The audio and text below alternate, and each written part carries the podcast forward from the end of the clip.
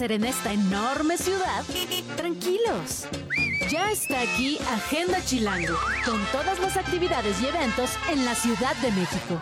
Que se arme el plan. Esto es Agenda Chilango. Hola, a todos, ¿cómo están este miércoles 28 de febrero? Son las 3 de la tarde y ya estamos listos para Agenda Chilango aquí en Radio Chilango 105, 105.3 del FM. Estoy aquí con Pam Escamilla, yo soy Liz Basaldúa, listas para recomendarles lo mejor y lo que se debe hacer en la Ciudad de México este fin de semana. ¿Cómo estás, Pam? Hola Liz, muy bien, muchas gracias por la bienvenida, muy contenta de estar aquí contigo de nuevo y pues, ¿qué les contamos? Esta semana tenemos cosas muy interesantes, un partido de básquetbol, por ejemplo, muy buen cine como siempre, cosas para los amantes de las películas, de los libros, y unas curiosidades ahí muy locochonas de la estructura de la Ciudad de México. Sí, porque esta CDMX siempre nos sorprende, Pam. Entonces siempre hay cosas que hacer, conocer y pues nada. Sí, o cosas que ya estaban ahí y no habíamos visto. Pero pues este, nuestras redes sociales son arroba chilango.com, en Instagram, en X, en TikTok. También estamos en Facebook y les recordamos entrar a Agenda Chilango, chilango.com diagonal agenda para que encuentren estos y muchos otros eventos. Vientos, pues yo digo que hablemos de cine porque se va a estrenar una película, una de verdad de las mejores que vas a ver en los últimos tiempos. Así que vamos a verlo. ¿Andan en Mood Palomero? Chequen nuestras opciones con lo mejor del cine y los servicios de streaming. Pam, Espero de verdad que desees de corazón ver Dune parte 2, porque si no, de verdad casi te voy a obligar a verla. No, claro que sí. Ah, muy yo, bien. Yo también ya, ya me las arreglé para verla. ¿Eh? ¿Ya tienes boletos? No, no, ya la vi. ¿Ya la viste? Sí, sí, sí. Pero no podemos decir mucho al respecto. No, podemos porque decir tú, tú la viste antes, eso sí. Sí, sí, sí. Bueno, pues, queridos, Dune parte 2 es una de las mejores películas de todos los tiempos, diría yo, o a nivel de las grandes películas que hemos visto, o sea, a nivel de Star Wars, a nivel también de series como Game of Thrones. Me parece que es una película sensacional. Y bueno, ustedes ya saben el cast, porque estoy segura que en redes sociales han visto miles y, miles de fotos de Timothy Chalamet, de Zendaya, de Austin también ahí está, ¿no? De tantas personas que han estado figurando y que ya son iconos de moda, además, Pam. Sí, sí, así es. De hecho, pues vinieron aquí a México, ¿no? Todos ellos, Austin Butler, que si no lo ubican es quien hizo a Elvis en la película del año pasado, antepasado. Está Florence Pugh, de, pues ha salido en muchas, en Mujercitas, en la versión nueva, en Midsommar, por ahí. Y pues todos hacen grandes actuaciones ahí. La verdad sí creo que es como para muchos uno de los personajes que llegó para pues para ser cruciales, ¿no? Sí. Todo un parteaguas en sus carreras. Totalmente, totalmente. La realizó Denis Villeneuve. Él es el director de esta película. Y estoy segura que ustedes ya han visto The Arrival, La Llegada. Es una de sus grandes películas. También Blade Runner 2049. Eh, que, exactamente. Que es buenísima esa película. Y entonces, digamos que esas son las grandes eh, obras cinematográficas que ha hecho este director. También Duna parte 1. Y mañana, 29 de febrero, por fin estrena Duna parte 2 yo tuve la oportunidad de entrevistarlo, le pregunté que qué había sentido, porque este es un sueño que él lleva desde los 13 años. O sea, O él sea, es- desde que se estrenó la otra película, casi casi. literal, la o de sea, los 80. Ajá, él es muy fan del autor de esta obra que es Frank. Frank Herbert, ¿no? Es piedra angular de la ciencia ficción desde su publicación en 1965, Pam. Y la verdad es que siempre Denny había soñado con hacer esta película. Vamos a escucharlo. Por supuesto, fue el desafío técnico más grande que he enfrentado en mi vida, sin comparación. Como director de cine, sería mentir si dijera que no sentí miedo ante los múltiples desafíos. Me preocupaba si contaríamos con el clima adecuado, si lograría extraer de los actores lo que deseaba, entre otros aspectos de la dirección. Se trata de una constante fricción con la realidad mientras intentas crear sueños a partir de ella. Esto genera una tensión considerable. Creo, la verdad, que definitivamente Doom Parte 2 es mi favorita. Sí, pues justamente esta es la traducción que hicimos de lo que te dijo. De lo que dijo Denny en la entrevista, porque miren, les voy a contar rapidísimo. La primera cinta se dedicó a introducir a este mundo impresionante donde se desarrolla la franquicia y a los personajes que acompañaran a, a Paul, ¿no? En esa gran aventura. Ustedes ya saben más o menos la historia y si no les voy a contar, ¿no? Duna parte 2 explorará el viaje mítico de Paul Atreides mientras se une a Chani, que es el personaje de Zendaya, a los Fremen en una guerra de venganza contra los conspiradores que destruyeron a su familia. Al enfrentarse una lección entre el amor de su vida y el destino del universo conocido, eh, Paul se va a esforzar por evitar un mundo terrible que solo él puede prever, porque tiene visiones, Pam. Entonces, la verdad es que, bueno, no les quiero contar muchísimo más de esta historia, pero tiene escenas, o sea, un diseño de producción espectacular, una dirección increíble de Denny, que como te decía era su sueño, y muchos directores han tratado ya de, de, pues recrear esta historia, de llevarla a la pantalla grande, pero creo que Denny lo hizo muy bien, solo para recordar un poquito, ¿no? La trató de hacer, bueno, más bien la hizo David Lynch, uno de los grandes cineastas en este mundo, ¿no? En 1984, también Alejandro Jodorowsky en 1970. Intentó, ¿no? Es como la gran película no hecha. Lo intentó y justamente le llaman la mejor película nunca filmada, pero neta esto hubiera estado cañona. Mira, o sea, él se me imaginaba con una adaptación de más de 10 horas. O sea, para empezar, una locura de Jodorowsky. Sí quería adaptar así cada segundo, cada... Del libro, ¿no? Y en su elenco, Pam, estaría nada más y nada menos que Salvador Dalí, ¿no? Como emperador del universo, Orson Welles, Mike, Mick Jagger y su hijo Brontis Jodorowsky. Entonces ah, se dijo, sí va a echar un buen elenco. o sea, y nada más nosotros emocionados por los de ahorita, que no es porque sean menos, pero sí estaba muy alto perfil, ¿no? por donde lo veas. Jodorowsky siempre de repente se, se, debraya, ¿no? Entonces, bueno, pues Denny logra en esta película una saga impresionante que estrena mañana, que de verdad se las recomiendo, no se la pueden perder. Timothy Chalamet, que lo acabamos de ver recientemente en Wonka, aquí hace un personaje completamente diferente, porque digamos que su, su, su, su personaje tiene que evolucionar ya a la adultez, ¿no? O sea, digamos que tiene que aceptar la misión de vida que es ser el Mesías, ¿no? Aquí de los Fremen, pero aceptarlo seguir y con valentía afrontar, ¿no? Afrontarlo. Entonces, bueno, pues yo mega se los recomiendo. ¿Y qué dirías? ¿Coincides con el director en que la segunda parte está mejor? Totalmente, totalmente. Yo creo que para muchos de nosotros la parte uno no fue la mejor, ¿no? A muchos, yo le he preguntado a varios amigos y me han dicho es que, ay, estuvo medio aburrida, no, no me enganchó tanto, pero pues, o sea, Denny también lo sabe, ¿no? Que era como sentar las bases de todo para deslumbrar verdaderamente con esta parte 2 y yo creo que lo logra, absolutamente, Pam.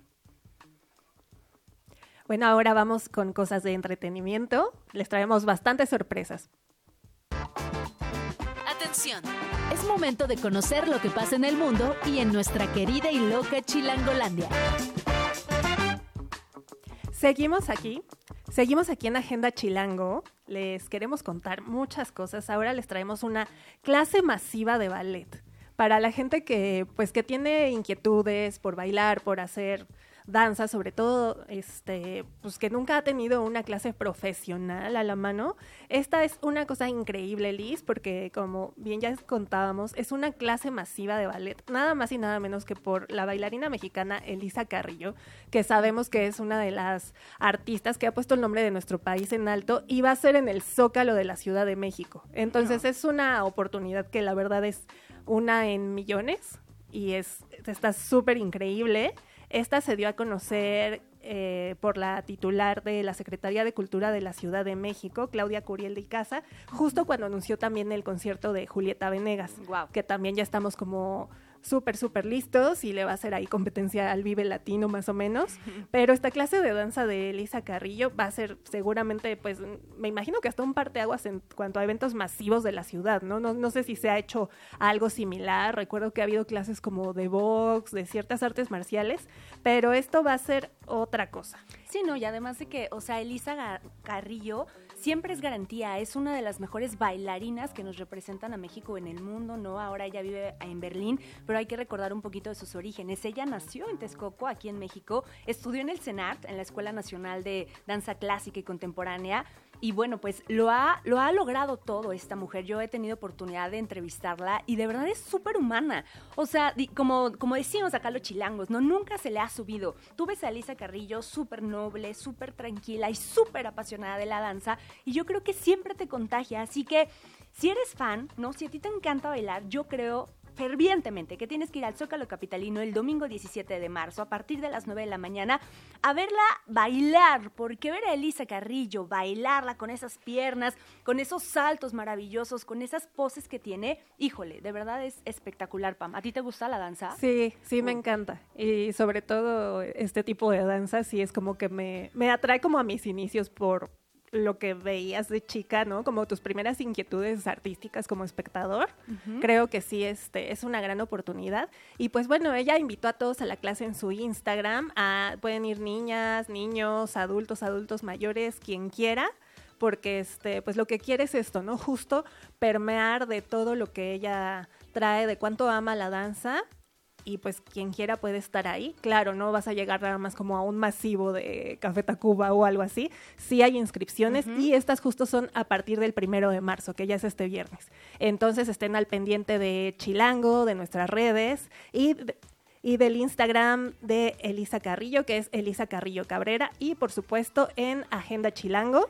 Eh, tanto aquí en radio como en chilango.com diagonal agenda. La clase se va a celebrar el domingo 17 de marzo a partir de las 9 de la mañana. Entonces ya saben, este viernes pongan su alarma para inscribirse porque no pueden desaprovecharlo. Una clase con ella y gratis, o sea... No, vamos, o sea, no hay manera. Mi sueño frustrado, pocos lo saben, pero es, eh, bueno, siempre quise haber sido bailarina, bailarina de ballet folclórico, sobre todo lo practiqué yo creo que hasta la universidad, entonces, o sea, estar enfrente de Elisa Carrillo completamente vale la pena, así que láncense y vámonos con cultura.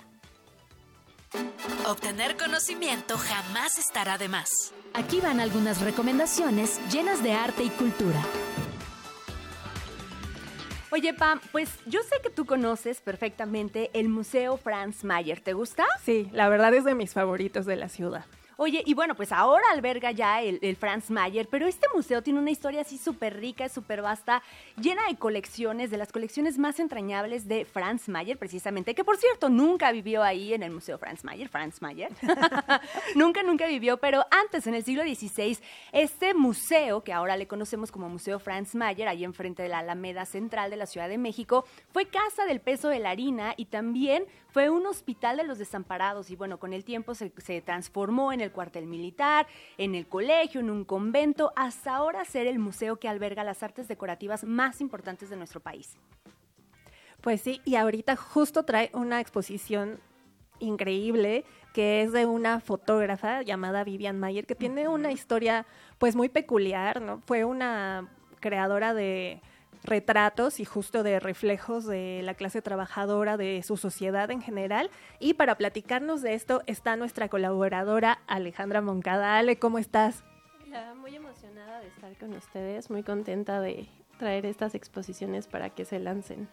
Oye, pues cuéntanos un poco sobre la exposición de Vivian Mayer que se llama Revelada. ¿Qué, ¿Qué es lo que la gente va a ver ahí? Bueno, primero les voy a dar un poco de contexto de Vivian porque es muy interesante su historia. Eh, ella nació en 1926 en Estados Unidos y estuvo, bueno, era de ascendencia francesa por parte de su mamá y austriaca por parte de su papá. De hecho, los primeros años de su vida estuvo moviéndose entre Estados Unidos y Francia, pero se asentó en Nueva York hasta su muerte. Ella de profesión era niñera, pero ahí conoció su afición por la fotografía y como dices, Pam, retrataba especialmente a la clase trabajadora de las calles de Nueva York. También encontramos en sus fotos imágenes de niños que ella cuidaba, muchísimos autorretratos. Este, Anne Moran, que es la curadora de esta expo, cuenta que son alrededor de 500 eh, autorretratos por año, o sea, desde que ella empezó su carrera hasta que ya dejó la foto. Que bueno, ahora creo que podría ser no tanto, porque si nos tomamos una selfie diario son 365 y nunca es solo una selfie. Pero bueno, para la época era muchísimo. Sí, además está increíble que ella se dedicaba a otra cosa, ¿no? En realidad esto era como una afición que tenía y que en su momento no sabía que iba a llegar a ser tan valorada como lo es ahora, ¿no? Sí, de hecho, pues no alcanzó a ver sus fotos expuestas ni la fama que ahora ha alcanzado. Em, y de hecho fue un descubrimiento por pura coincidencia. Eh, Vivian tenía tanto material, son alrededor de 15.000 piezas entre negativos y fotos reveladas. Entonces, para guardar todo esto, tenía una bodega. Eh, pero en los últimos años de su vida ya no pagaba la renta y el dueño decidió subastarla. Entonces, John Maloof, que es un cineasta y escritor estadounidense, estaba buscando en ese momento precisamente imágenes, en el 2007 esto fue, eh, imágenes que documentaran la vida de los 50. Se enteró de esta subasta y dijo, bueno, ¿por qué no? Pues le entro. Y pues encontró un tesoro increíble y a partir de ahí ya Vivian subió este, a la fama. De hecho, esta expo viene por primera vez a México y América Latina. Ah, ok. O sea, la Ciudad de México es tal cual la primera parada de, América Latina. Sí, sí, está increíble. Em, y bueno, en la expo pueden, o sea, solo son 200 piezas, que digo, de 15 mil a 200 es muy pequeño, pero pues eh, se aprecia desde fotos, eh, videos en Super 8, porque también tomó videos, Mm, o sea, sí fue como toda una documentalista de sus tiempos. Y además fue autodidacta, o sea, ella no tomó ningún curso de fotos, simplemente captaba las imágenes que a ella le, le interesaban, le llamaban la atención. Y también se sabe que fue una mujer muy solitaria, este, no se le conoce pareja, no tuvo hijos, vivió sola, viajó sola. Entonces se me hace muy lindo también que pues en realidad ella no tenía esta intención de mostrar al público, de vender sus fotografías, que realmente era una pasión que ella alimentaba. Y pues bueno, también está chido porque en la expo, en todas las salas hay uno o más espejos para que vayan y se tomen fotos como la propia Vivian Mayer. Súper. También como para instagramear y hacerlo como muy inmersivo y eso está padre. Oye, Ale, cuéntanos por favor, ¿hasta cuándo va a estar? ¿A partir de cuándo? Los horarios del Franz Mayer, porfa. Y el costo, sobre todo. El costo es de 120 de entrada general. Si tienen tarjeta de INAPAM, eh, estudiantes o maestros, son 60 pesos. Niños menores de 12 años entran gratis. Este, los horarios son de 10 a.m. hasta las 5 p.m y va a estar hasta el 19 de mayo. Ah, ok, todavía tenemos tiempo, sí, todavía Tiene apenas una semanita, no, un par de semanas, ¿no? ya, sí. de la inauguración. Y está súper bien porque, o sea, ir al Franz Mayer es ver las exposiciones, vivirlas, pero también el jardín y la fuente central son maravillosos para contemplar y simplemente llevarte un libro, leer de repente y pasar a la cafetería, que también es una pues buena atracción, ¿no? De este museo. Muy bien, Ale, pues muchísimas gracias. Y ahora vamos a platicar de otra expo, Pam, que también está buena en el Museo del Estanquillo. Sí, así es. Es una exposición de caricatura política que tú también anduviste por allá, ¿no, Ale? Sí, así es. Es este, pues es tal cual de caricatura y revolución, así se llama, y es un recorrido visual sobre más de 500 piezas que cuenta con litografías, óleos, dibujos, bordados, eh, pues todo tal cual desde pues los orígenes de esta práctica en nuestro país. Sí, así es. Yo creo que todos hemos visto muchas caricaturas políticas que dejan al descubierto a un sinfín de líderes públicos. Eh, a ellos se les suele ridiculizar incluso físicamente, pero sobre todo están estos diálogos que tienen las caricaturas, donde se burlan de los temas extraños que pueden abordar desde la política. Eh, esta exposición de Caricatura y Revolución, cuyo título completo es Caricatura y Revolución, los Flores Magón y las revistas satíricas de combate, eh, cuenta de manera cronológica cómo surgió este tipo de crítica. De hecho, inició en los siglos XVI y XVII en Francia. Este, y durante el recorrido, pues vas viendo cómo este movimiento influyó en nuestro país. Sí, bueno, aquí vamos a poder ver obras de artistas mexicanos como Constantino Escalante, Daniel Cabrera, Santiago Hernández, el mismísimo José Guadalupe Posada, José Clausel, Diego Rivera, David Alfaro Siqueiros, José Clemente Orozco, que pues bueno, ellos también desde sus corrientes artísticas siempre fueron personas y artistas que estuvieron muy al pendiente de pues de su entorno, de su sociedad, ¿no? No había ninguna de sus obras, incluyendo pues toda la parte artística que tienen, que no estuviera ligado como a una crítica social o al menos a una visión completa desde todo lo que era la política y nuestro país. Sí, de hecho esta exposición es gigantesca, como bien decías hace un ratito, son más de 500 piezas y son dos pisos en total, o sea, es gigante, gigante y está muy bien eh, estructurada. Eh, se centra, claro, como era de esperarse, en la presidencia de Porfirio Díaz. Totalmente. Y bueno, en el siglo XX las caricaturas y textos eh, de las revistas El Hijo del Aguizote, El Colmillo Público y El Aguizote Jacobino, que tal vez han escuchado de ellas, pues fueron fundamentales para la historia de México. De hecho, contribuyeron a construir una visión crítica del régimen de Porfirio Díaz y sentaron así las bases de un nuevo proyecto de sociedad. Sí, que de hecho eh, es súper importante saber que eh, Porfirio Díaz ha sido el presidente más caricaturizado en la historia de México. Bueno, también ya últimamente hemos visto demasiado, ¿no? Pero a veces hay muchísima presión política, ¿no? Para que eso no suceda y en ese tiempo se ejercía a estas personas, ¿no? A los Flores Magón, pero yo creo que ellos siempre buscaron la libertad de expresión y tan, tan lo hicieron que han, han pasado, ¿no? A lo largo de la historia como estos caricaturistas que hablaron con libertad del gobierno de Porfirio Díaz. Ale, pues está súper interesante. Dinos rápidamente hasta cuándo va a estar en el Museo del Estanquillo y los costos. Pues va a estar hasta abril de este año. Eh, el Museo del Estanquillo es totalmente gratis, así que es un gran plan para llevar a toda la familia. Y es de miércoles a lunes, de 10 de la mañana a 6 de la tarde. Perfecto, pues muy bien, gracias Ale por todo, muchas gracias por estas recomendaciones y ahora vámonos a lo que sigue. ¿Qué comer? Llegó la hora de desabrocharse el botón del pantalón porque con nuestras recomendaciones culinarias lo que hará falta es panza. Oigan, ¿y ya tienen hambre o qué?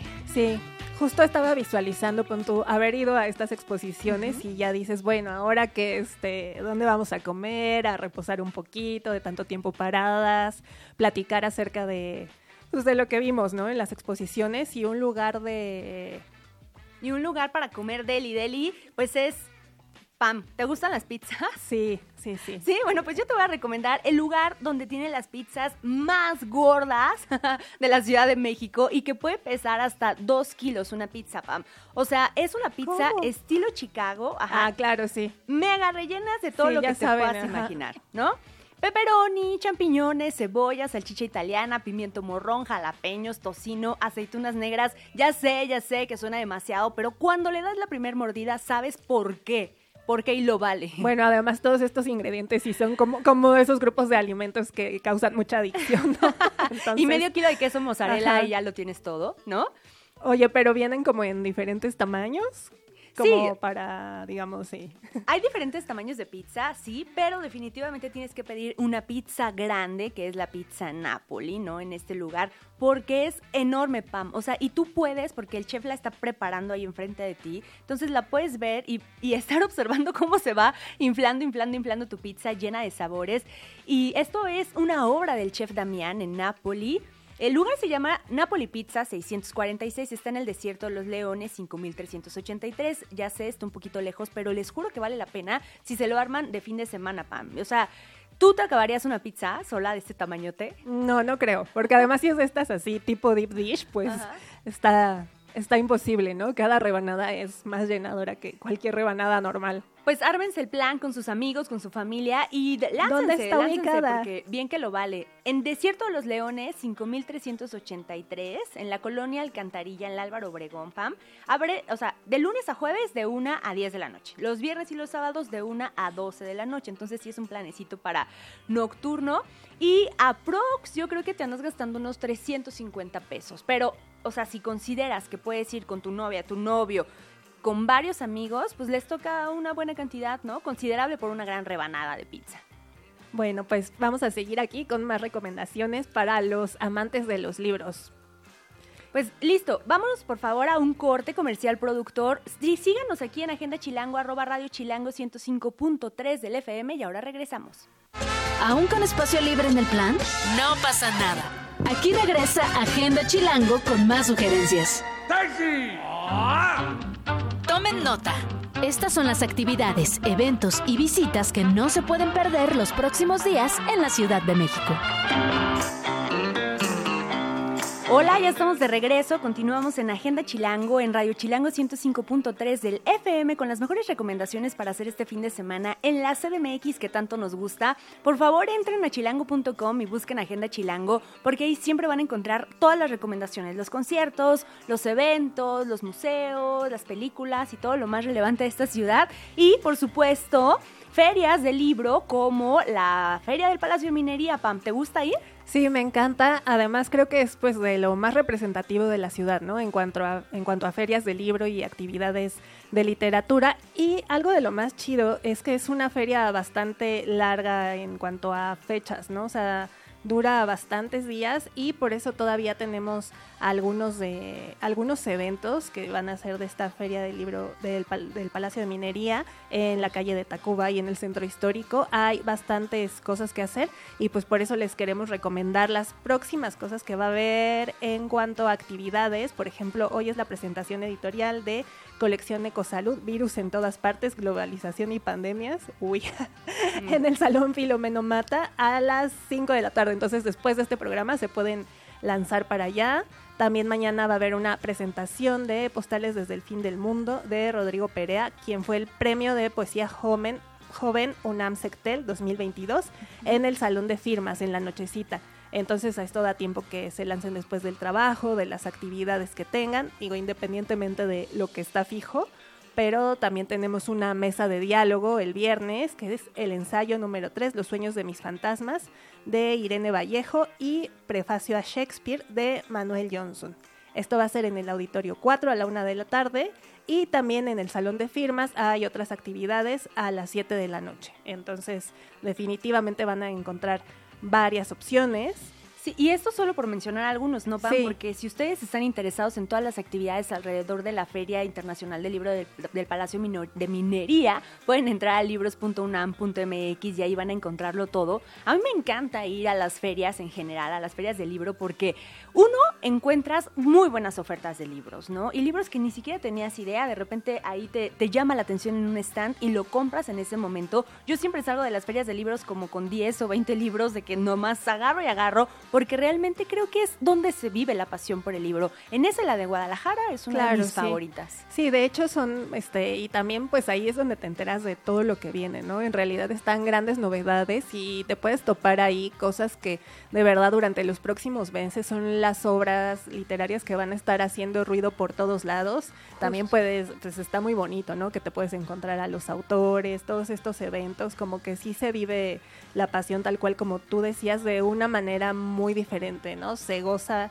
muy padre con los diálogos, con todos los eventos y por supuesto con la compra de libros, que es algo que, que hay que aprovechar, ¿no? Para aumentar el nivel de lectura en México. Por favor, que no solo leamos 3.7 libros al año, muchachos, ya hay que echarle un poquito más, ¿no? Oye, Pam, y hay otro lugar en donde también puede ir la banda este fin de semana a encontrar un libro chido. Sí, claro que sí. Mira, justo esta semana también está el tendido de libros del Palacio Postal, que bueno, empezó desde la semana pasada, desde el 22 de febrero, pero dura hasta el 3 de marzo, que es justo este domingo.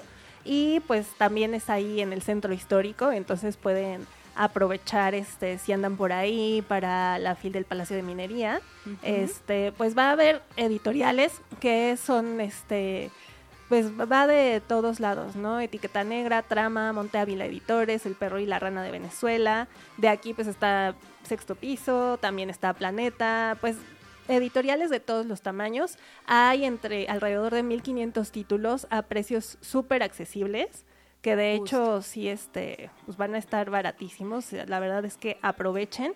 Esto va a ser ahí en el Palacio Postal de 10 de la mañana a 5 de la tarde, de lunes a viernes y el domingo cierran a las 4, pero obvio también es entrada libre, entonces está súper interesante. Sí, hasta pueden encontrar libros para la escuela, o sea, hay de todo, de todo tipo de editoriales. Yo digo que se lancen a cualquiera de estas dos opciones que nos está contando Pam. Y próximamente también va a haber una feria, ¿no? De libros ahí en el Monumento a la Revolución. Sí, nos siguen, en el próximo programa les vamos a contar más sobre esta feria, pero que no se diga de verdad que en la CDMX no se impulsa la lectura, porque yo creo que este tipo de ferias nos ayudan muchísimo. Y yo les quiero recomendar dos libros, o sea que sí vayan a uno de estos espacios y busquen estos libros. A ver, Pa, yo te digo, La bailarina de Auschwitz es un libro increíble, ¿lo has leído? No, no, no. Mira, te voy a contar más o menos de qué va. Cuenta la historia de Edith, de 16 años. A esa edad se la llevan los alemanes a un campo de concentración con toda su familia en Auschwitz, ¿no? Sus padres pues fueron enviados a la cámara de gas y ella se queda con su hermana prácticamente a esperar la muerte. Pero bailar el Danubio Azul salva su vida porque lo baila frente a unos alemanes que digamos que les encantó eh, pues la pieza y demás. Y entonces ella emprende una nueva lucha de supervivencia en el campo de concentración. Sí, es una historia muy dolorosa, un libro muy potente y sobrecogedor que sé que les va a gustar. Es una historia única que les cambiará la vida de Editorial Planeta. Entonces, bueno, si a ustedes les gusta toda esta trama, ¿no? De, de los judíos, el nazismo y demás, les recomiendo La bailarina de Auschwitz y también... Es un excelente tip. Sí, también les quiero recomendar otro libro. ¿Te gusta Salvador Dalí? Sí. Hablando de Salvador Dalí y de la y de Jodorowsky que querían hacer Duna, ¿no? Eh, les recomiendo muchísimo que busquen Diario de un genio, Salvador Dalí. Precisamente nos cuenta todo lo que siempre quisiste saber sobre la intimidad de Salvador Dalí, prácticamente el chismecito sobre la vida de Salvador Dalí. Eh, es casi como una eh, biografía, ¿no? De él. Vas a encontrar sus hallazgos creativos, sus pensamientos. Es un retrato de, de Dalí, tal cual, de este artista importantísimo a nivel mundial y cubre lo que vivió Dalí de 1952 a 1964. Entonces, bueno, pues también creo que es una buena propuesta. Está súper bien, son excelentes opciones. Yo les recomendaría, justo de los que leí apenas este año, para subir el promedio, el de Olimpia, de Laura Más, que es esta autora española. Y tal cual es este, pues un retrato de Olimpia que muchos ubicarán como la mamá de Alejandro Magno obviamente es ficción, pero basado en, pues, en lo que sabemos, ¿no? De historia, de tal cual, hasta de mitología un poco. Y pues todo esto que hemos visto reflejado también en un montón de películas y de otros libros, pero aquí está como contado por ella, ¿no? Tal cual, desde que era una niña y la casan con Filipo, ella sin saber muy bien qué, como sí se enamora de él, pero pues después sí se, se desenamora, etcétera. Entonces es otra alternativa. Y todo esto que hemos dicho eh, lo pueden checar también en Next, estamos posteando todos los links. Y ahora le vamos con la recomendación de música. Paren oreja. Aquí van los próximos conciertos y las rolas y artistas que no pueden faltar en sus listas.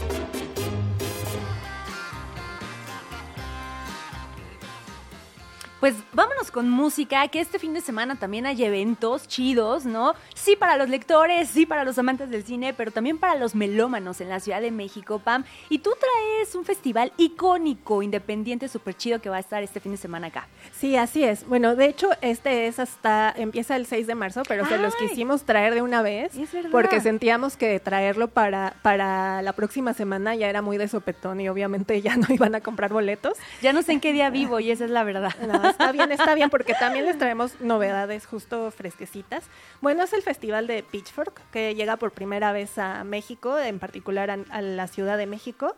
Como algunos de ustedes saben, esta es una publicación especializada en música que desde los 90 se ha caracterizado por este, tener una gran curaduría, ¿no? Ahorita ya este, la publicación está, eh, creo que ya, ya terminó sus labores fue una cosa muy triste porque pues sabemos, ¿no? Que en estos tiempos del click está muy difícil hacer una curaduría musical realmente basada en la calidad de los proyectos y sobre todo ellos que, eh, que estuvieron como durante más de casi 30 años haciendo su labor y sin perder como su feeling, digamos, independiente. Pero bueno, este, pasando al festival, este festival pues nació en Chicago, también que es donde nació, eh, no donde nació, pero donde estuvo ubicada esta publicación durante mucho tiempo. Y después de ahí se ha ido a ciudades como París, Londres, Berlín, y ahora está en la Ciudad de México, que es algo que prueba como la calidad de, de, de los escuchas, ¿no? También de los escuchas mexicanos.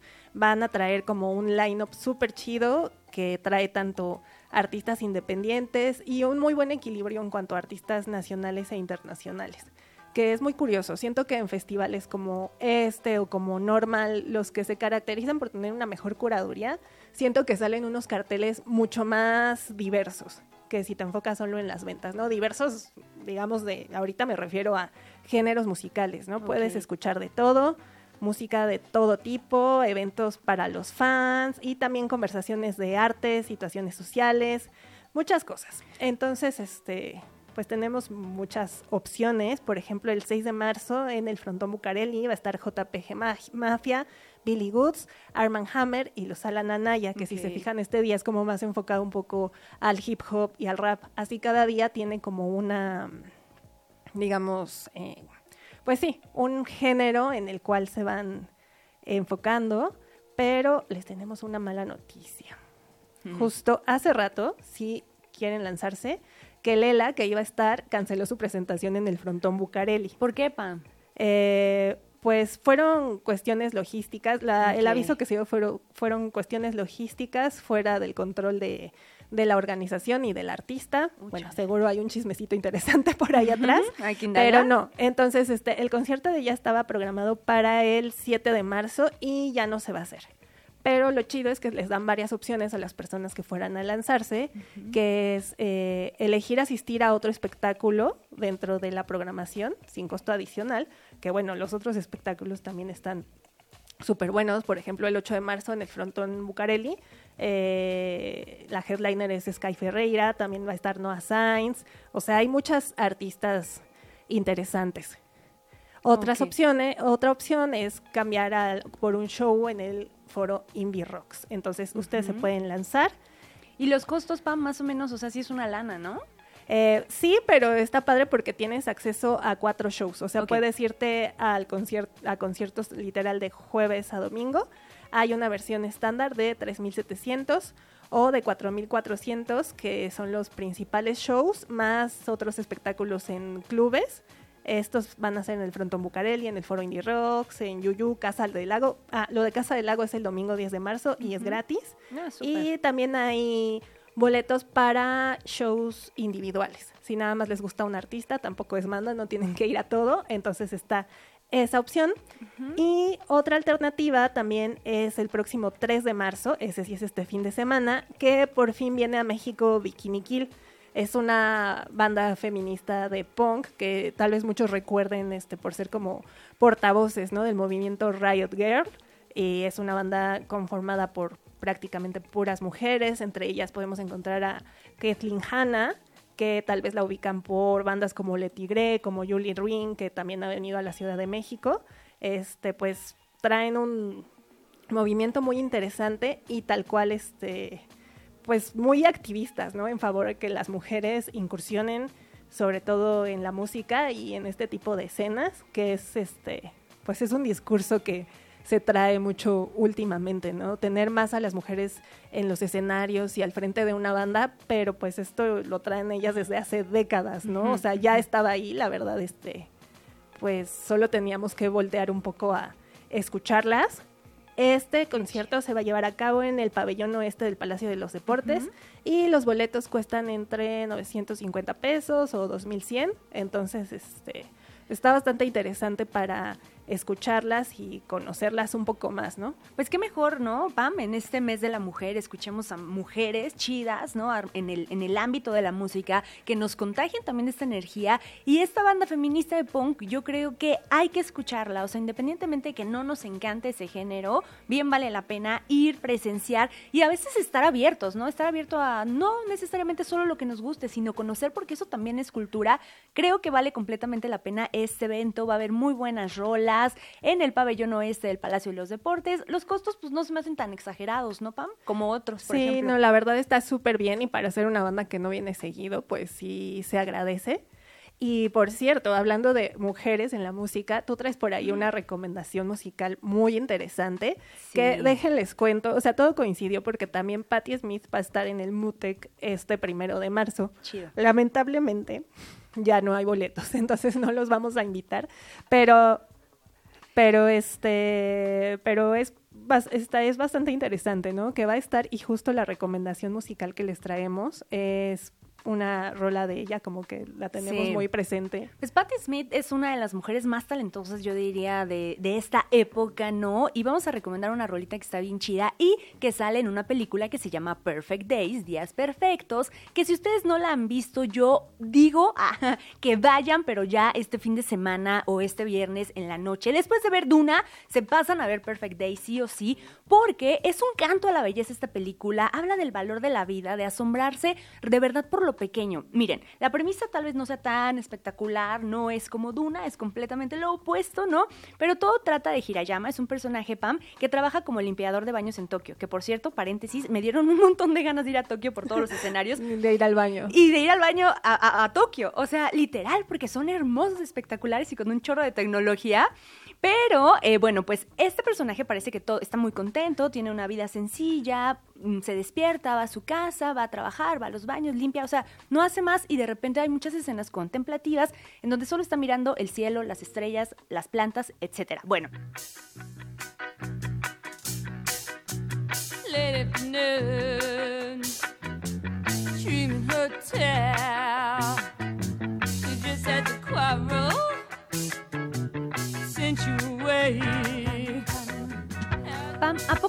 Rolita no se siente como paz en el alma, o sea, como un goce por la vida?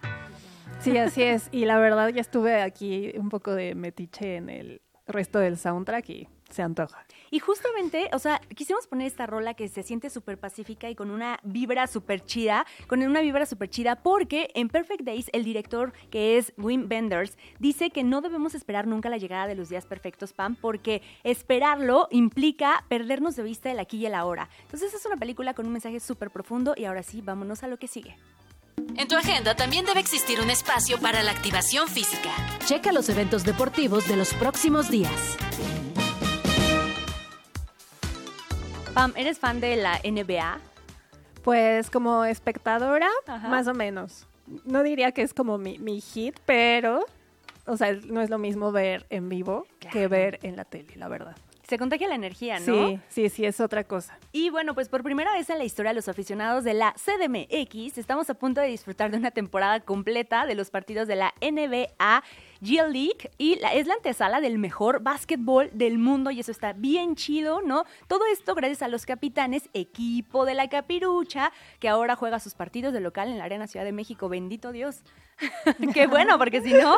Sí, Oye, Pam, ¿y qué onda? ¿Qué, ¿Qué va a haber acá? Cuéntanoslo todo. Sí, mira, este...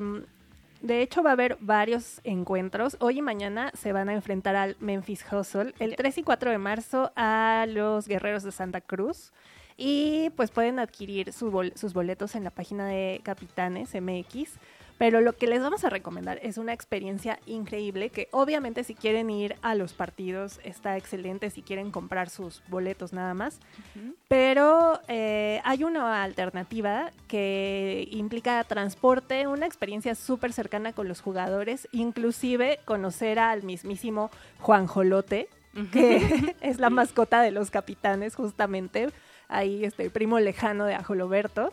Entonces es una experiencia muy chida, se llama Turicapitanes. Por, por si quieren vivir la pasión por el básquetbol al máximo, pues este, esto consiste en que el un turibús te lleva a la Arena Ciudad de México. Entonces vas en el turibús de dos pisos con wifi y lo mejor es que tienes como un coordinador del grupo puedes obviamente durante el trayecto ver la capital, todo el recorrido, convivir con personas que este, pues que también son aficionadas al deporte o que querían hacer algo diferente, ¿no? Porque creo que algo que ocurre con mucha gente que no es este o bueno, no solo con los deportes, ¿no? Inclusive con los conciertos, ¿no? Que si no has ido a un venue, no lo conoces, como que dices, ay, pero es difícil, o me tengo que ir con mucha anticipación, es muy caro, como todos estos detalles con este turibús todo eso termina, entonces este te puedes ir ahí y te llevan al mismísimo corazón del estadio, a ras del piso y justo ahí está la cancha. Entonces vas a tener a los jugadores locales, a los capitanes y a los del team contrincante a unos pasos tuyos. Pues yo creo que para, o sea, si eres súper fan, esto es una mega oportunidad, porque como dices, o sea, vas disfrutando de la CDMX, ¿no? Y, y después, pues ya llegas a este partido, y aunque no seas fan, o sea, es un gran espectáculo, la neta, ¿no? Sí, es como de esos momentos en los que nos queremos convertir en turistas en nuestra propia ciudad, que dices, ¿qué, algo, quiero hacer algo diferente, ¿no? Esta es creo que es una experiencia invaluable. Y además de que no te votan ahí, ya como en el, en el partido, ya no, o sea, terminando el evento, ese turibús te regresa a Reforma 222 y entonces es una gran oportunidad también para, en el camino, disfrutar la CDMX de noche. Los precios están en 499 pesos de 13 años en adelante, 469 niños menores de 12 años y bueno, pues digamos que el pick-off va a ser ahí en la Bahía de Vehículos del Reforma 222. Los próximos horarios, Pam, ¿cuáles son las próximas fechas? Este sí, justamente el Turibus tiene fecha hoy, 28 de febrero, mañana 29 de febrero. Y la cita es a las seis y media de la tarde no se les olvide, son los partidos contra Memphis. Entonces están estas opciones. Para las de la próxima semana todavía no han dicho si va a haber turibus, pero entonces esta semana es la ideal para buscarlo y pues también mantenerse al pendiente de la página de las redes de los capitanes y de Chilango, pues, nuestras redes en Instagram, ex, TikTok, arroba chilango.com. Ahí también se pueden encontrar un video muy interesante que una de nuestras colaboradoras ya tuvo la oportunidad De, de, vivirlo para que se animen. Qué chido, pues ya son las 3.50 de la tarde, ya casi se acaba este programa Agenda Chilango, pero antes, antes vámonos a lo curioso de esta CDMX. ¿Recuerdan que las agendas de antes tenían datos curiosos? Pues Agenda Chilango no es la excepción, y aquí van algunos muy interesantes. Pam, ¿has escuchado de una colonia que dicen que si la ves desde arriba, digo, yo sé que no estamos en helicóptero todo el tiempo, ¿no? Pero si la ves en un mapa o ahorita si ustedes le googlean, la colonia, que ahora les vamos a decir cómo se llama, allá por el oriente de la Ciudad de México, se ve como una telaraña perfecta, así casi de que con regla, centímetros marcado. ¿La has visto? No, me lo, no, y no me lo imaginaría, ¿no? De repente uno siente que la ciudad está súper caótica y que nada tiene sentido, pero ya analizando cada detalle, sí lo tiene. Están muy bien hechos los mapas de la CDMX. Por ejemplo, cuando nos subimos a la Torre Latino, ¿no? O a miradores como el Monumento a la Revolución y así, vemos que realmente está súper marcada. Pero miren, esta colonia se llama la Colonia Federal. Colonia Federal allá por Zaragoza, por la avenida Ignacio Zaragoza, en la zona oriente de la CDMX. Y es única en nuestro país, Pam, de verdad, porque es perfecta. Mira, te voy a contar un poquito. El tipo de trazo de este tipo de colonias que aparentemente son perfectas, marcadas exactamente, se llama radiocéntrico. O sea, es decir, que todas las calles tienden, tienden a unirse en forma radial hacia un punto único. Porque justamente aquí vas a ver, si ahorita googlean en internet, sí, digo, si andan manejando no lo hagan, ¿eh? hasta en el alto, pero pueden googlearle Colonia Federal y van a ver el mapa de cómo se ve perfectamente marcada como una telaraña tal cual. Wow, está increíble. Porque además sentimos que, que las calles bueno, al menos la mayoría de las ciudades que están como claramente muy bien trazadas son literal, este, pues líneas más o menos perpendiculares, están en cuadrícula, ¿no? O sea, por ejemplo, tal vez aquí no tanto, ¿no? Pero Puebla o Nueva York, ¿no? O sea, te imaginas solo esto y no tal cual una telaraña, que es un termina siendo como un octágono perfecto. Tal cual, ¿no? Y la colonia federal debe su nombre a que una vez que estos terrenos pasaron a manos de la Federación, varios empleados de la Secretaría de Gobernación se organizaron para solicitar al gobierno que estas tierras se convirtieran en un lugar para edificar las casas de los empleados federales y funcionarios públicos. Por eso se llama la federal, ¿no? Los terrenos PAM fueron fraccionados por Raúl Romero Erazo, quien se había inspirado en el urbanismo francés, así que que no le digan, que no le cuenten. También en la zona oriente hubo un arquitecto con el urbanismo francés que diseñó todo esto, tomando como modelo la plaza Charles de Gaulle, ¿no? Que da a hogar al Arco del Triunfo allá en París, lo hemos visto en fotos, si hemos tenido la oportunidad de viajar también. Y bueno, pues en favor de nuestra versión chilanga podemos decir que mientras el trazo francés tiene algunas irregularidades, el trazo de la colonia federal resultó en un octágono perfecto, lo que le da su peculiaridad forma de telaraña. Así que vayan y Mejorando al ejemplo todavía. Mejor que en París, señores. Sí, y me, encantan los nombres de, de la colonia.